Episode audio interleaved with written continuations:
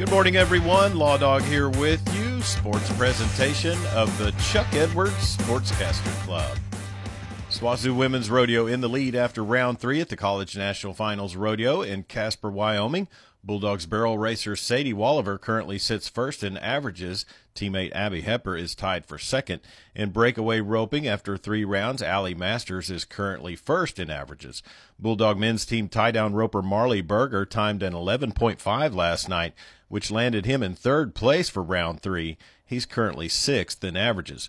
Performance rounds continue this evening. You can keep up with SWOSU Rodeo in the College National Finals Rodeo at SWOSUathletics.com or on their Facebook page. Summer baseball going on today in the Elk City tournament. Clinton, Leedey, and Woodward Travelers are in town to take on the Elks and Elks JV.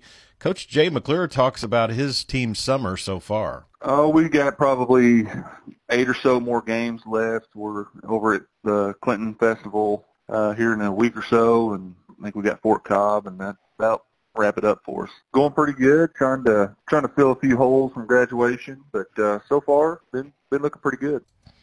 Elk City baseball is coming off of a state semifinal appearance and undefeated district season. Today is the final day of Weatherford basketball head coach Derek Bull's skills camp on the Weatherford High School campus.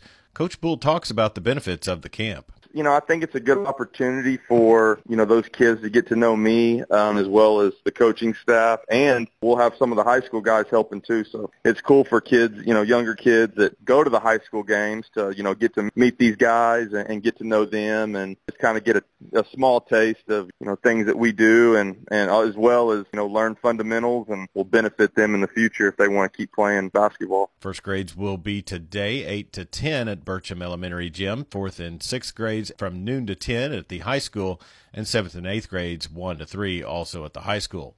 SWOSU Athletics announced that the turf replacement project inside Milam Stadium has been completed on time and is ready for use in preparation for the 2022 football season and gives Flex Chem Field a new look.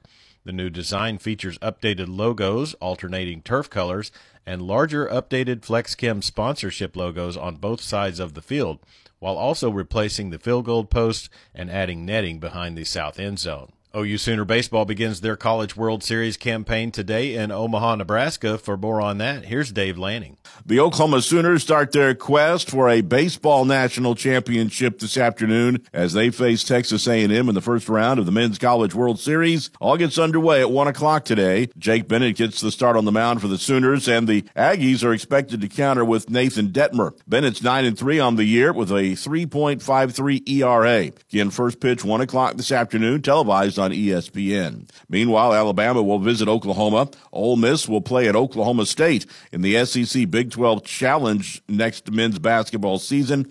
The leagues made the announcement yesterday. The 10 matchups are set for Saturday, June 28th. Uh, the other games include Kansas at Kentucky, Arkansas at Baylor, Auburn at West Virginia, Florida at Kansas State, Texas Tech at LSU, TCU at Mississippi State, Iowa State at Missouri, and Texas at Tennessee. Dave Lanning on the Radio Oklahoma Ag Network. You can hear the Sooners in the College World Series right here on 97.3 The Score and online at kcliam.com.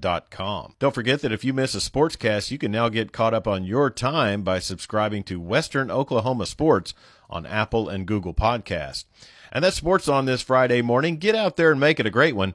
I'm Chuck Ramsey, the Law Dog. Sports a presentation of the Chuck Edwards Sportscaster Club.